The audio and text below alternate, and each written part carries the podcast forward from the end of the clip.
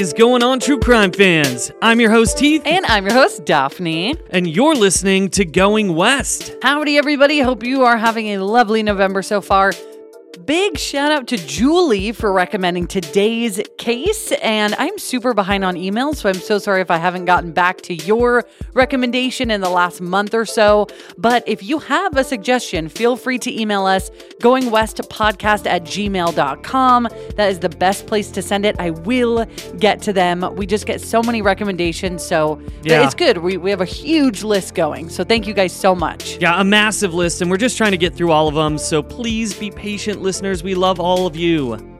I can't believe we are officially at 250 episodes of Going West. I was just about to say that. We are a quarter of our way to 1,000 cases. Ah, I wonder how many episodes we'll do in total, you know? Yeah, who Like, knows? Uh, We're, we're going to stop eventually, right? Yeah, I mean, tragically, there are just so many cases to cover and so many stories that need to be heard. And we're here for that. We're going to be here for that for a long time. So, long, long time. so, anyways, well, let's get into today's episode. All right, guys, this is episode 250 of Going West. So let's get into it.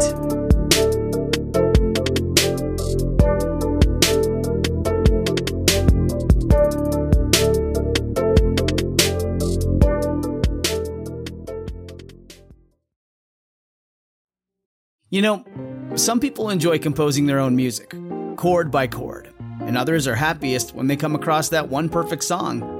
Work is not a lot different than that. Whether you prefer building your own workflow or using a pre made template, with Monday.com, you and the team can work in a way that's comfortable for everyone. Tap the banner to go to Monday.com and build your own amazing workflow, or find an awesome template. No judgment. We've got a very different kind of sponsor for this episode the Jordan Harbinger Show. A podcast you should definitely check out since you're a fan of high quality, fascinating podcasts hosted by interesting people. The Jordan Harbinger Show covers such a wide range of topics through weekly interviews with heavy hitting guests. And there are a ton of episodes that you're going to find interesting. Jordan is super charismatic and well voiced, so I loved listening to his recent episode with Susan Casey called Unraveling Mysteries in the Ocean's Darkest Depths. It was so creepy and interesting, and he goes across every category with other episodes like Romance Twister, My Mister Once Dated My Sister, or his monthly Skeptical Sunday episodes about controversial topics from crystal healing to cannabis to Ouija boards. There's something for everyone. We really enjoy this show, and we think you will as well. There's just so much here. Check out jordanharbinger.com slash start for some episode recommendations. Or search for The Jordan Harbinger Show. That's H A R B as in boy, I N as in Nancy, G E R on Apple Podcasts, Spotify, or wherever you listen to podcasts.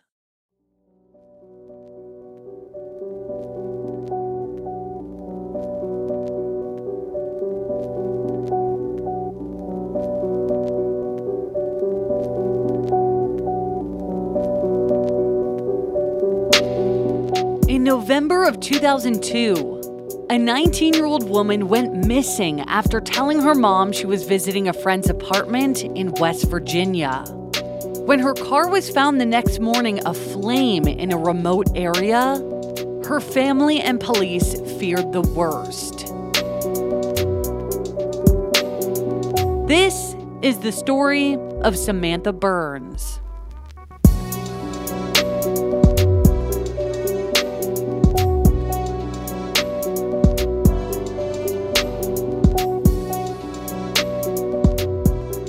Samantha Nicole Burns was born on April 23, 1983, to parents Candy and John Burns, and she had a brother. She grew up in West Virginia and attended Guyan Valley High School. And Samantha, known by her friends and family as Sam or Sammy, but we're going to call her Samantha today, is remembered as a great softball player and a leader. One of her good friends and teammates named Courtney remembers, quote, if she got on base, she was gonna score. In 2001, 18 year old Samantha graduated from Guyan Valley High and began attending Marshall University in Huntington, West Virginia, which is just 45 minutes outside of where she grew up. And you may have actually heard of Marshall University from the 2006 film We Are Marshall. And that is the story of the tragic plane crash that killed almost their entire football team. I actually remember that story. Oh, So, really? tra- so tragic. Yeah, that happened the same year that I graduated high school. Oh, so, wow. yeah. such a sad story. So when Samantha wasn't attending school, she worked at the department store J.C. Penney inside the Huntington Mall in Barboursville, West Virginia, which is just outside of Huntington, again, where Marshall is located. On Monday, November 11th, 2002, 19 year old Samantha went to work as usual. She had been wearing an orange sweater over a tank top, flared jeans, mule shoes, and a leopard print purse. She wore diamond stud earrings and a heart shaped gold ring with a diamond in the center, which is going to come up later. That day, Samantha's aunt, Tammy Adkins, actually came into JCPenney to say hi and buy some clothes for Samantha's cousins around 6:30 p.m. that evening. So she can confirm that Samantha was there and everything was going well with her. Then at 9:46 p.m., she used her cell phone to call her mom, Candy, to tell her either that she had already been visiting with some friends or that she was going to be visiting with some friends at the nearby Marshall University Courtyard Apartments. And we found both scenarios cited in news articles, so it's kind of unclear which is actually true. It was also explained by one source that she had called her mom to say that she wouldn't be returning home for the night and that she was planning on staying at a friend's place. Which always makes disappearance cases so much more complicated. Of course, she had no idea that was going to happen, but when you're not expecting somebody home anyway, that really muddies things up. Yeah, it does. But either way, she never made it home, and in fact, may have already been in her murderer's custody when this call was placed. After her parents reported her missing, her family found that the call that she had placed to her mother was the last time that her phone was used, and that after that call, it had switched off. At 3:30 a.m. the next morning, which was Tuesday, November 12th, police found Samantha's 1999 Chevrolet Cavalier in flames. They confirmed that it was hers instantly from the Tiger bumper sticker and the license plate 5X9326. Her car was found in a rural area about a 20 minute drive west of the mall where she had last been seen working, near the intersection of German Ridge Road and Haney's Branch Road. So obviously that's very close, and that just leaves them with this question of within that 20 minutes drive, like what the hell happened to her? Yeah, exactly. And there was no sign of Samantha, which was, you know, in theory a good thing because it meant that she had not been in the car when it was set on fire. But it also confirmed to her family that she was now missing and that something had gone terribly wrong.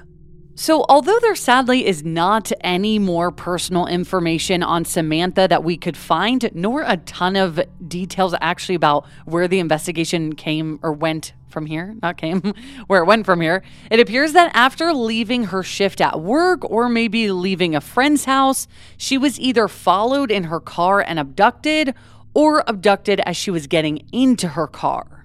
Because days after she went missing, on November 17th and November 20th, the two men believed to be responsible for her possible murder were apprehended. But their involvement in Samantha's disappearance was only part of their two week crime spree that spanned multiple states in the South and Midwest. So let's talk about their past and what they had been up to this November before getting back to Samantha and what is believed to have happened to her. I know that's usually not how we do things, but this was kind of a tough case to research. Yeah, and it also it also does lead up to Samantha's disappearance. It's true, and what hap- what we're about to go into is relevant. It's just the timeline of the actual crimes of these two people. So, 25 year old Chad Fulks and 19 year old Brandon Basham were cellmates in a jail in Madisonville, Kentucky, which is situated between Evansville, Indiana, and Nashville, Tennessee. They hadn't known each other before, but had apparently grown close enough to become co conspirators during the time that they spent in their cell together. Chad was originally from Huntington, West Virginia, and just that area, which again is where Samantha went to college, and already had an extensive criminal history. Earlier that year, he had met and married a woman in Kentucky named Veronica, who had a three and a half year old son named Miles. According to court documents, he supported the family the only way he knew how through theft. Yeah, he was a big old thief. He really was. And he was especially known for breaking into cars, as we will get into. He also had a history of violence against women, and multiple past partners, including Veronica, actually came forward after his arrest later, claiming that he had been violent and aggressive towards them, even sexually assaulting them. On August 25th, 2002, Chad stole a credit card and drove to a Walmart. So, you know, this is about two and a half months before Samantha went missing. And he directed his ex, Veronica, to go inside and use this stolen credit card to purchase a necklace. But instead, Veronica went inside and contacted police, which is amazing, claiming that Chad was in the parking lot with a gun and that she was afraid that he was going to kill her. A search of Chad's car revealed multiple stolen credit cards and the gun that she had warned them about. Now, both Chad and Veronica were arrested, and uh, Veronica's son Miles was placed in foster care. Ultimately, Chad was charged with robbery, 12 counts of credit card fraud, and after spending two months in prison, the Kentucky State Police also served him with a first degree child abuse charge for his poor treatment of Miles. And his cellmate, Brandon, who was a native of Kentucky, had a significantly less serious rap sheet and was serving time for a felony forgery charge for forged checks when they were both in the cell together in jail. But that rap sheet is going to get much worse. It really is. So on November 4th, 2002, at around 6:30 p.m., Brandon asked a correctional officer if he and Chad could be admitted to the outdoor recreational area of the Hopkins County Detention Center. After they were, the correctional officer became distracted while administering nightly medication to other inmates. When she went outside to retrieve Brandon and Chad at 8 p.m., they were gone. The only evidence of their presence being a rope that they had fashioned out of blankets and sheets. It's just insane that it was that easy. Like they had already made these quasi ropes and all they needed was just for her to be distracted and then they just got over and nobody else saw this happen yeah and it's i wonder insane. and i also wonder where they put this these sheet ropes like underneath their shirts yeah like or, wha- when they went outside? Yeah it's like bizarre. and how nobody like noticed that. So by the following day which was november 5th the two had made it on foot about 10 miles or 16 kilometers to hanson kentucky. Chad quickly fell back into his old habits and immediately committed an armed robbery, this time with the help of Brandon. What happened was Brandon approached the home of a man named James Hawkins, claiming his car had broken down and asking to use the phone. James kindly obliged, likely just wanting to help someone in need, and observed him making two different phone calls. Now, James Hawkins even offered to drive him to a local convenience store, which Brandon took him up on. very nice guy Yeah, super nice. But once the two men were in James's pickup truck, Chad jumped in the car as well, pulling a knife on James Hawkins and ordered him to drive them around. So the three eventually reached rural southern Indiana, where Brandon and Chad strapped James to a tree and then just left him for dead. Then they took off in his truck. After abandoning this poor man and stealing his car, Brandon and Chad drove to Portage, Indiana, which is five hours north from the border of Kentucky and Indiana. After driving there, they ditched James's stolen vehicle and went to the nearby home of a friend named Tina, who was living with a roommate at the time named Andrea.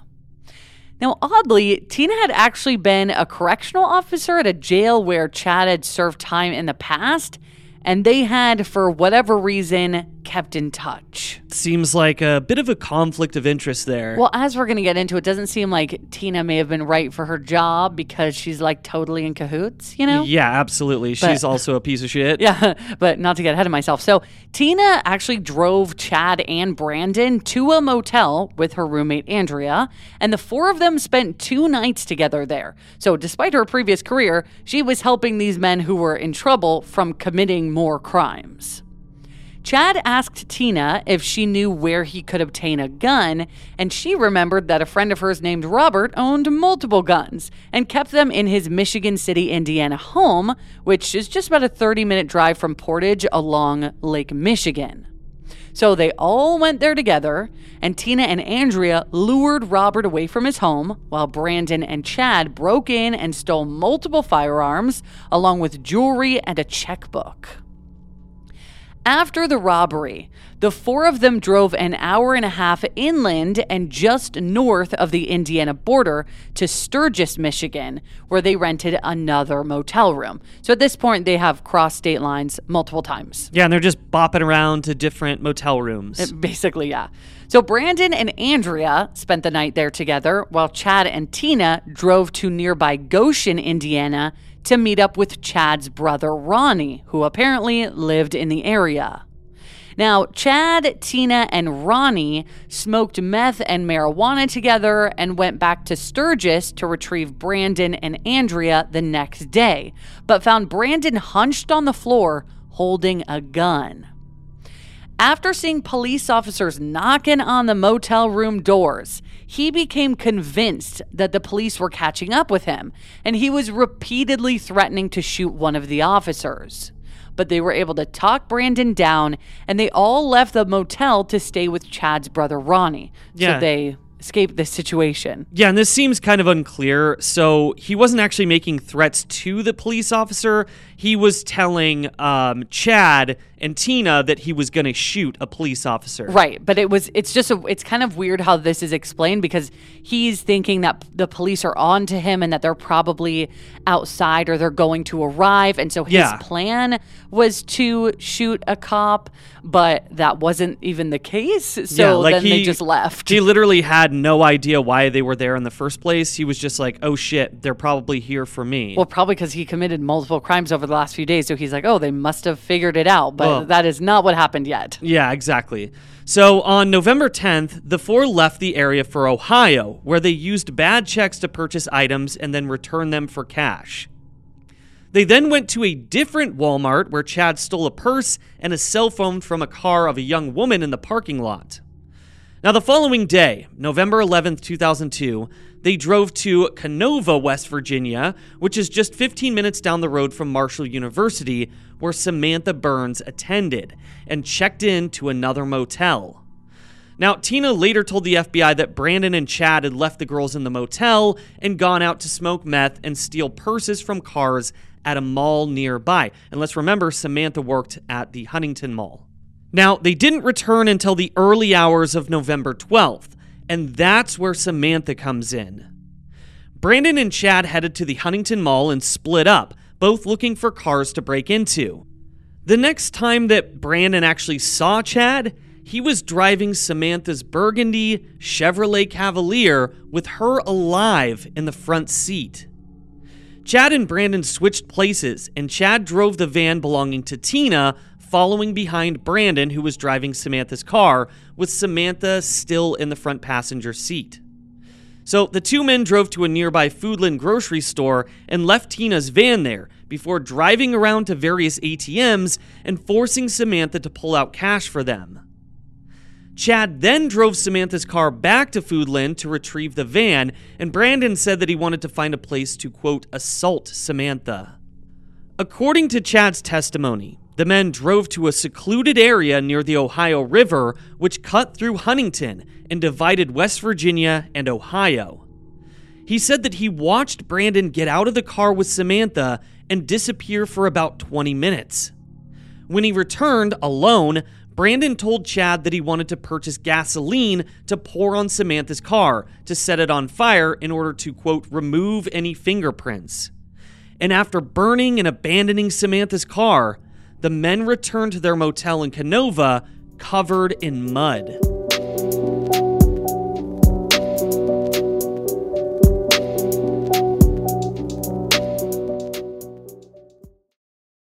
If you're looking for plump lips that last, you need to know about Juvederm lip fillers.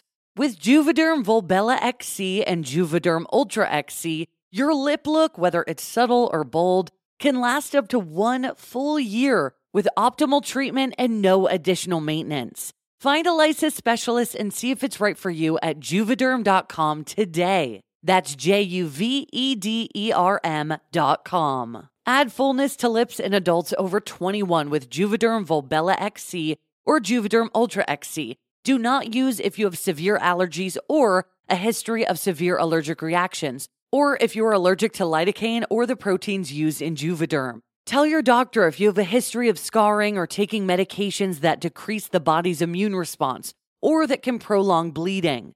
Common side effects include injection site redness, swelling, pain, tenderness, firmness, lumps, bumps, bruising, discoloration, or itching. As with all fillers, there's a rare risk of unintentional injection into a blood vessel, which can cause vision abnormalities, blindness, stroke, temporary scabs, or scarring. For full important safety information, just visit juvederm.com. If you thought the only way to get a more defined jawline with natural looking results was through surgery, think again. Juvederm Volux XC is a non surgical injectable gel filler that improves moderate to severe loss of jawline definition and can help you achieve natural looking results with little downtime. Even better, this improved definition lasts up to one year with optimal treatment, no maintenance required. Improve jawline definition for a smooth, sculpted look with Juvederm Volux XC. For important safety information and to find a licensed specialist, visit juvederm.com. That's J U V E D E R M.com. Not for people with severe allergic reactions, allergies to lidocaine, or the proteins used in Juvederm. Common side effects include injection site redness, swelling, pain, tenderness, firmness, lumps, bumps, bruising, discoloration, or itching. There's a risk of unintentional injection into a blood vessel, which can cause vision abnormalities, blindness, stroke, temporary scabs, or scarring. Talk to a licensed specialist to find out if it's right for you. With how busy our schedules are, Heath and I are constantly ordering food and groceries from DoorDash. It just saves us a ton of time when we can't run to the store for ingredients or don't feel like cooking and want delicious takeout instead.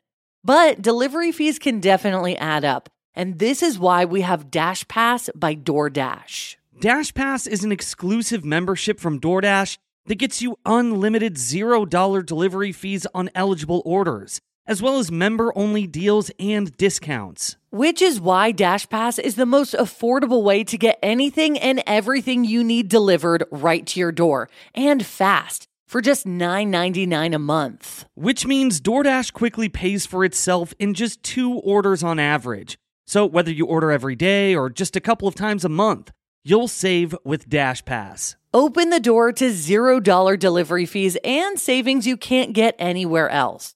Sign up for Dash Pass today only on DoorDash and get your first 30 days free if you're a new member. Subject to change, terms apply. We know you guys love a good mystery, especially one with twists and turns. Am I right? This is why you guys are going to love June's journey. Step into the role of June Parker while she tries to uncover the mystery of her sister's murder in the roaring 1920s. In this hidden object mystery game, put your detective skills to the test. While you're on this quest to uncover a scandalous hidden family secret, you can customize your very own luxurious estate island and let your imagination run wild. Daphne and I actually love to play this game together because you can chat with and play with or against other players by joining a detective club. You'll even get the chance to play in a detective league to put your skills to the test. It is truly so much fun. You guys are going to love it. So, what do you think? Can you crack the case? Download June's Journey for free today on iOS and Android. Heath and I are major sufferers of seasonal allergies. They are the worst. It can even be difficult to host this show when our noses are all clogged up. We have tried brand after brand, but luckily, for those of us who live with symptoms of allergies, we can live Claritin Clear with Claritin D. And big shout out to Claritin for supporting this show and providing us with samples. Designed for serious allergy sufferers, Claritin D has two powerful ingredients in just one pill that relieve your allergy symptoms and decongest your nose so that you can breathe better. I feel like I sneeze all day long. I always have an itchy face, but now I can actually go outside in the grass and not have a sneeze attack or be stuffed up thanks to Claritin D. Are you ready to live as if you don't have allergies? It's time to live Claritin Clear. Fast and powerful relief is just a quick trip away. Find Claritin D at the pharmacy counter. Ask for Claritin D at your local pharmacy counter. You don't even need a prescription. Go to Claritin.com right now for a discount so that you can live Claritin Clear. Use as directed.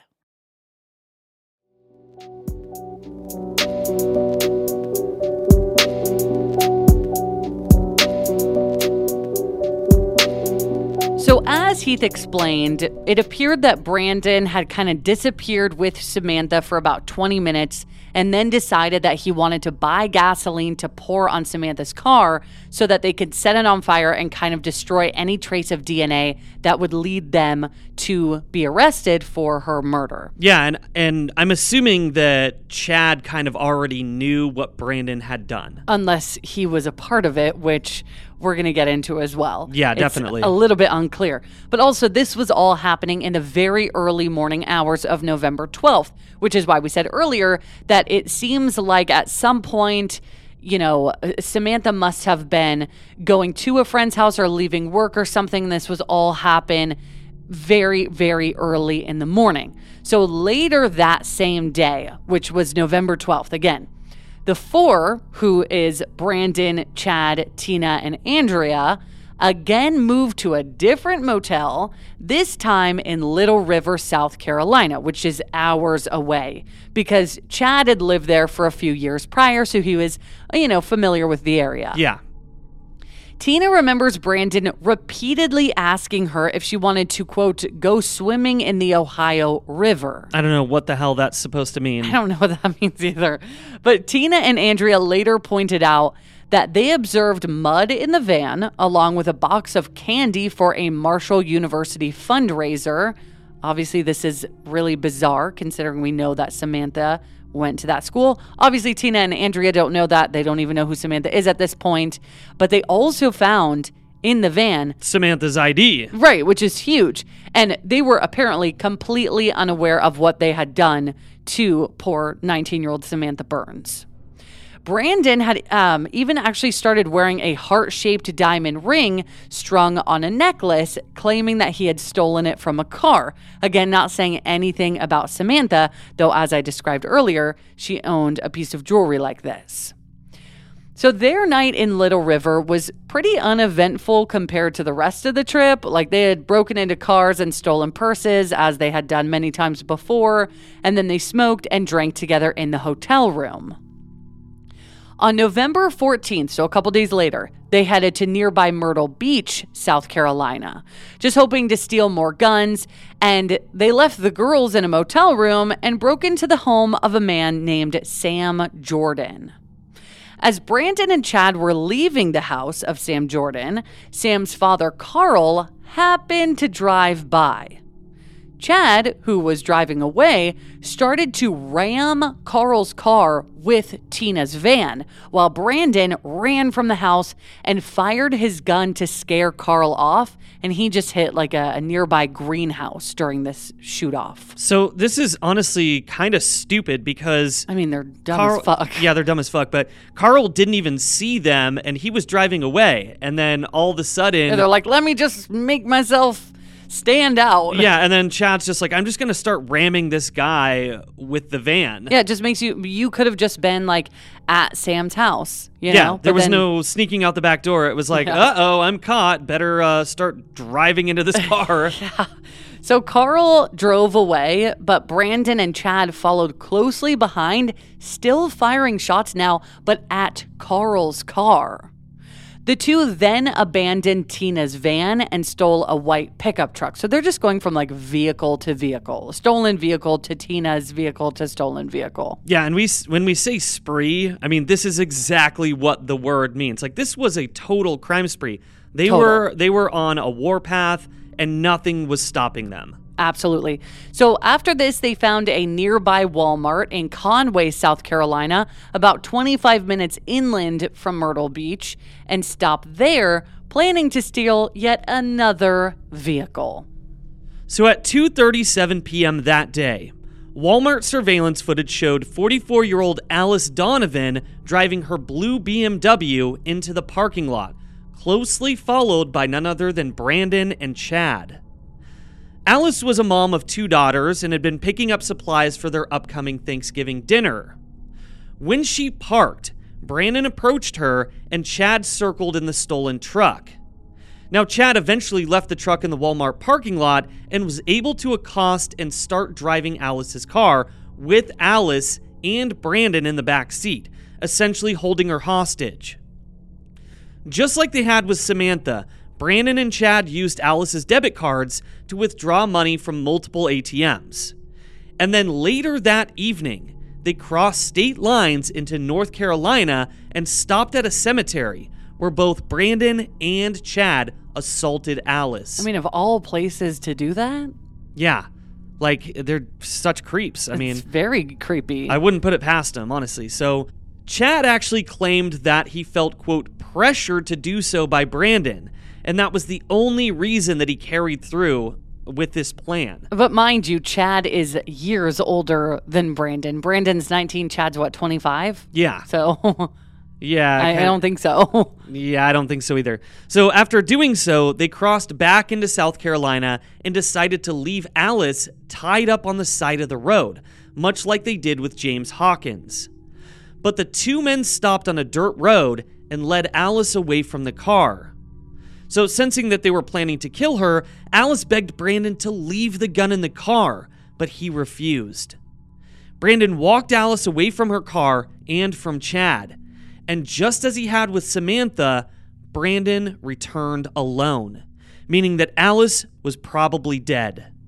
After this, the men went back to the hotel to meet Tina and Andrea and informed them that police had taken Tina's van and that Brandon and Chad needed to get back to West Virginia without the women.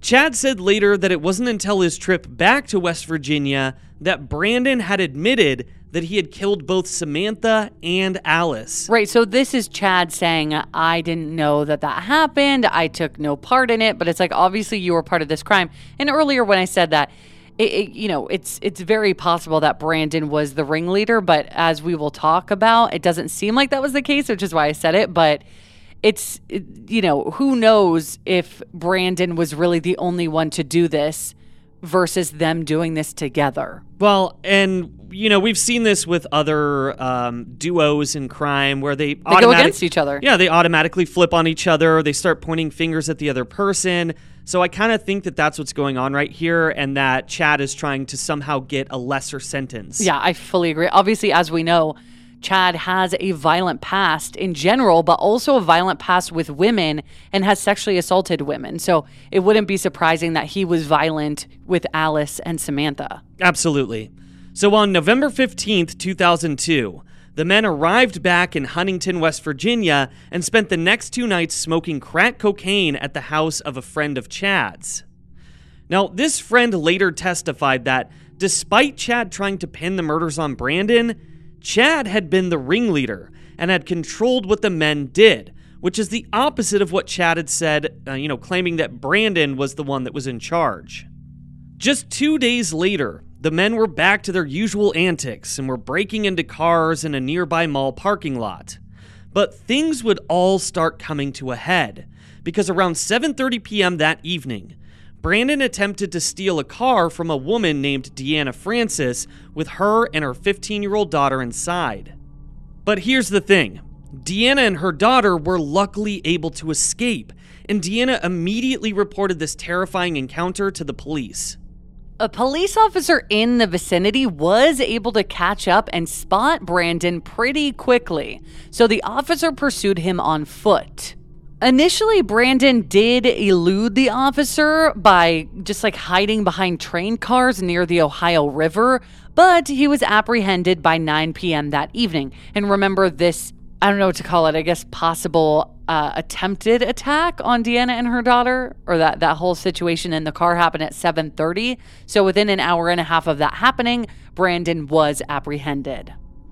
His crime partner Chad, however, was still at large. Later that same night, Chad saw in a news report that Brandon had been arrested, so this spooked him quite a bit, knowing that he would likely be next. But the following day, driving Alice's stolen BMW like an idiot, Fucking moron. Chad took off for his brother's house back in Goshen, Indiana. But while driving through Ohio, a state trooper recognized the vehicle as stolen. Again, idiot. Moron. And a high speed chase ensued, reaching up to 130 miles or 209 kilometers per hour. So that's, that's very fast. Yeah, extremely fast. Somehow, Chad once again managed to evade arrest and made it to his brother's house successfully. Aided by his brother and his brother's girlfriend, he also successfully hid Alice's car in a barn, hoping that police would not stumble upon him and pin him alongside Brandon. But this time, the police were one step ahead of him. Knowing that he would likely flee to his brother's house, they set up surveillance outside of Ronnie's home. So finally, on November 20th, 2002, after 16 days on the run and a brief chase on foot, Chad was arrested. So while they were working on apprehending Chad, Brandon was being questioned by police regarding what he had been doing the last few weeks. He admitted that he had indeed committed a series of crimes in numerous states and even admitted to kidnapping Alice Donovan, but insisted that she was alive and with Chad. He mentioned Samantha Burns as well, telling investigators that Chad, quote, got a girl in West Virginia. On November 20th, the day that Chad Fulks was arrested, the FBI interviewed Brandon for about seven hours. This time, he claimed that Chad had actually dropped Brandon back at the hotel and then driven off with Alice alone. Now, over the next few days, he attempted to aid investigators in finding Alice, who hoped that she was still alive, even drawing out maps of his and Chad's whereabouts. But oddly, they were unable to find any trace of her. On November 26th, Brandon finally admitted that Samantha Burns was dead and told investigators that he and Chad had disposed of her body by rolling it down a river embankment. So now Brandon is taking responsibility, but he's also pinning this on Chad, saying that they did it together. And that's why this case is complicated because it's like, who are you supposed to believe? I feel like they, I feel like they must have done it together. That's what I think. I mean, they're both liars. yes, So- absolutely, very true. So, police were now searching for the bodies of both Alice Donovan and Samantha Burns. Hoping to reduce his sentence by aiding in the search, Brandon, his lawyers, and a team of FBI agents and state investigators orchestrated a search of the area of North Carolina where Brandon claimed they had taken Alice. At one point during the drive, Brandon said, quote, I never could kill a deer, and here I have, but was cut off by his lawyers before he could finish the sentence. What do you that that one confused me? What do you think he meant? Like that he killed a person, but he I could never kill a deer, but I killed a woman or yeah, women. Yeah, it seems like he was probably about to admit something, and, And his, then his lawyers, lawyers were like, "Nah." They were like, "Stop being dumb." Yeah, that's probably what they said. But you are dumb, so So Brandon led the group to the cemetery where he said he and Chad had assaulted Alice and even left evidence in the form of her purse strap behind. He also explained that he and Chad had taken her body into the woods nearby and left it, covered but not buried, and that it shouldn't be hard to find. Despite this, investigators were unable to find any sign of Alice.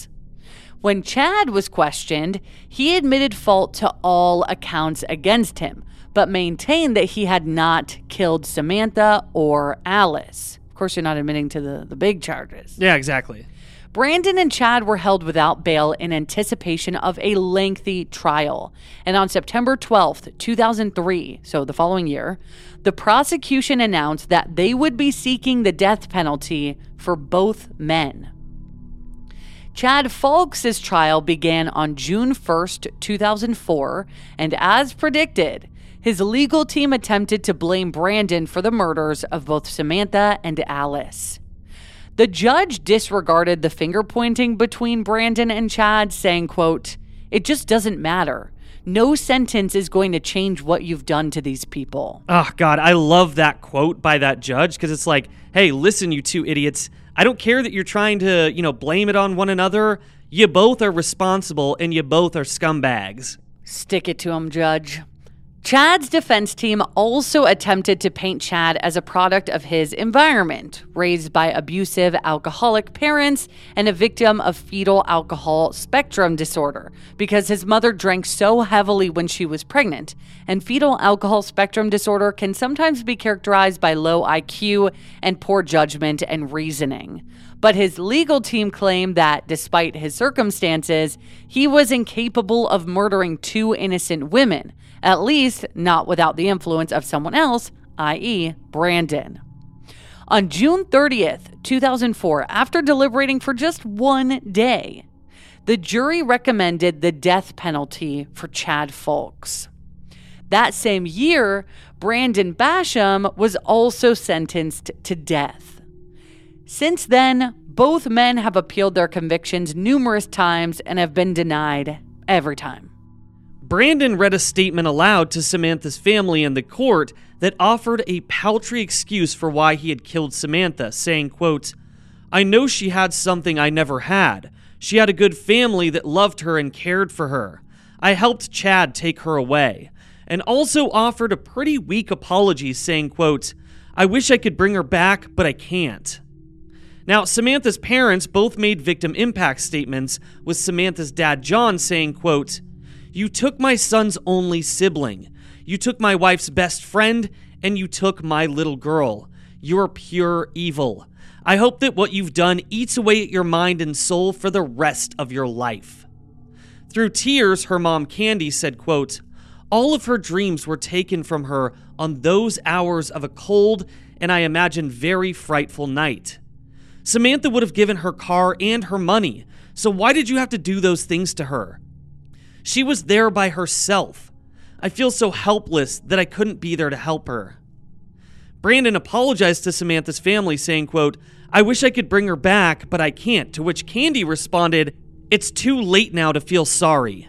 Tragically, to this day, Samantha's remains have still not been located. As we mentioned earlier on in this episode, it's believed that she was likely abducted before getting into her car either outside of work or outside of a friend's house somewhere in the area, or that Chad and Brandon had tailed her and abducted her. Either way, it's likely that she died in the same way that James Hawkins did and Alice Donovan is believed to have after having their vehicle stolen and being killed in a rural area. Though it's really unclear since an autopsy can't be conducted until Samantha's remains are found. The families of Alice and Samantha sued the Hopkins County Jail where Brandon and Chad escaped from. The lawsuit claims that the jail had been severely understaffed at the time and that a fence surrounding the property had not been installed correctly, making it easier for the men to scale it. On January 24th, 2009, investigators finally located the remains of Alice Donovan in rural Horry County, South Carolina. So, this is not the area where Brandon had told them to go previously, saying where they had dumped her body.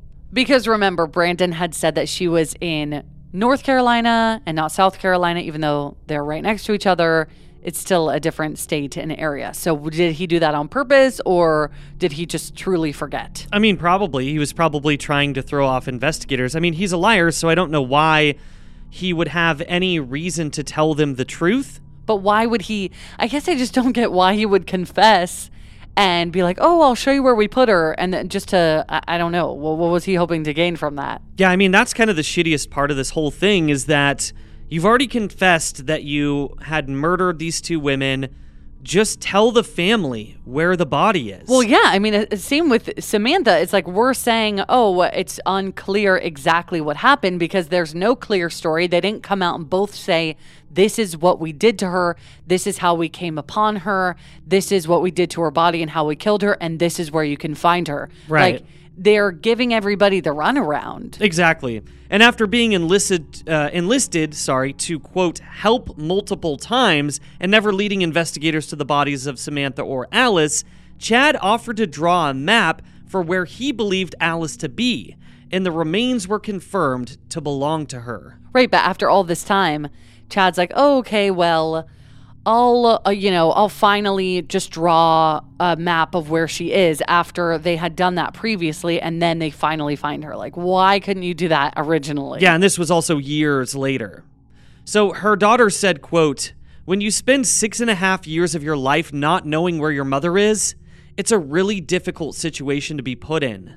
But finding her did put an end to a years long search while her loved ones waited for answers. But Samantha's are still waiting to this day.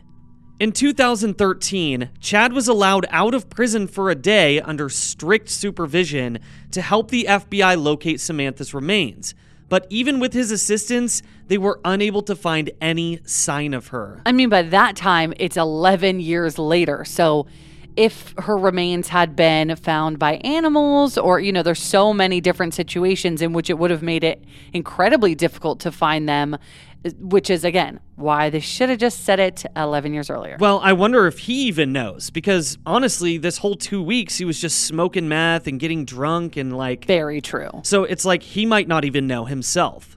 So in 2017, an Ohio man named Jimmy Heisel started posting on Facebook claiming that he had reason to believe that Samantha Burns was buried on his property. Jimmy apparently posted about it numerous times hoping that the police would see it, and alleging that a member of his own family had confided that Samantha was buried behind a home on Jimmy's land. However, these claims have not been substantiated, and unfortunately seem like Jimmy hoping for attention at the expense of Samantha's horrific murder. Back in Hamlin, West Virginia, Samantha's hometown, a softball field was named in her honor. It's called the Samantha Burns Memorial Field. Her family and friends gather there annually to celebrate her short but meaningful life. Her friend Courtney said, quote, "We like to do this for her family to let everybody see what kind of person she was, what a great leader she was, and how much we all love and miss her. Sometimes it feels like it was yesterday. Sometimes it feels like it's been forever." On the 20th anniversary of Samantha's disappearance, a softball game was held on Samantha's field, so that was this year. And afterward, the two teams, along with Samantha's friends and family, gathered to release balloons in a celebration of her memory. And her grandfather led an emotional prayer. Samantha's friends and family remain hopeful that Samantha's remains will be one day found and that they can give her the proper burial that she deserves. Samantha's Aunt Tammy, who remember was at the mall that day and was the last family member to see her alive, said, quote, We haven't found her body, so she's still out there somewhere. Those two gentlemen are still alive and still on death row. As long as they're alive, we'll always have hope one of them will come forward, or anybody will come forward that knows anything about her disappearance and where she may be. If you have any information that may lead to the discovery of Samantha's remains, please contact the West Virginia State Police at 304 528 5555.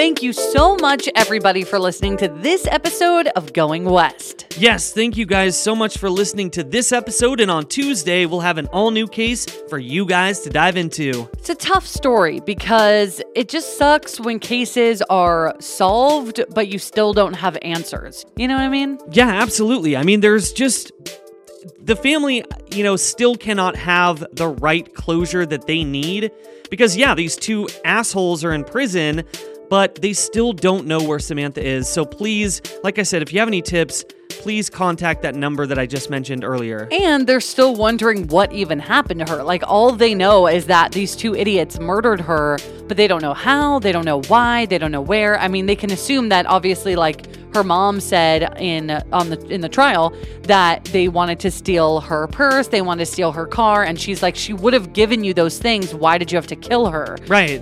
So, you know, it likely maybe was so that they could have assaulted her and not had a witness, you know what I mean? But Anyway, just a, a very tragic case that this also had to happen to Alice and James. So thank you guys so much for tuning in today and listening to their stories. And don't forget to share.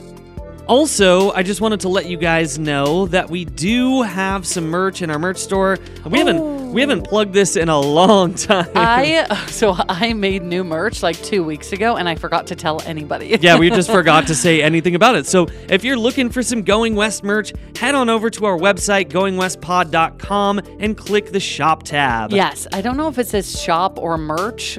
Oh man, One of the ter- two. We're terrible. We're fucking terrible, yeah. But you can go pick up some gear if you head to our website. Yes, and I just made like new sweatshirts and stuff that say like the meaning of going west on the back and new kind of font logo stuff. Yeah. And also, I designed this really fun poster. If anybody wants a poster, I don't know if anybody wants that, but I I really like it. It's very the vibe. Yeah. And I love um, I actually love that new sweatshirt um, that you made. I think it's super dope. Thank so you. Thank you Yeah, so we'll have to post that on social media so you guys can see and then run over and pick one up. Yes, thank you guys so much for all your support. Thank you for listening. We'll see you next week.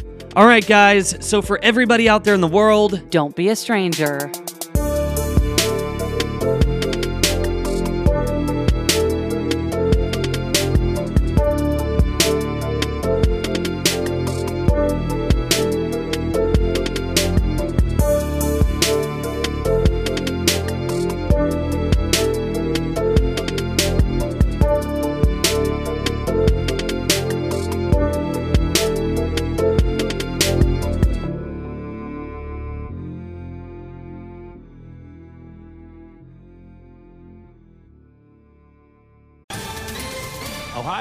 Ready for some quick mental health facts? Let's go.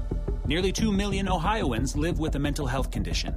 In the U.S., more than 50% of people will be diagnosed with a mental illness in their lifetime. Depression is a leading cause of disability worldwide. So, why are some of us still stigmatizing people living with a mental health condition when we know all of this? Let's listen to the facts and beat the stigma. Ohio, challenge what you know about mental health at beatthestigma.org.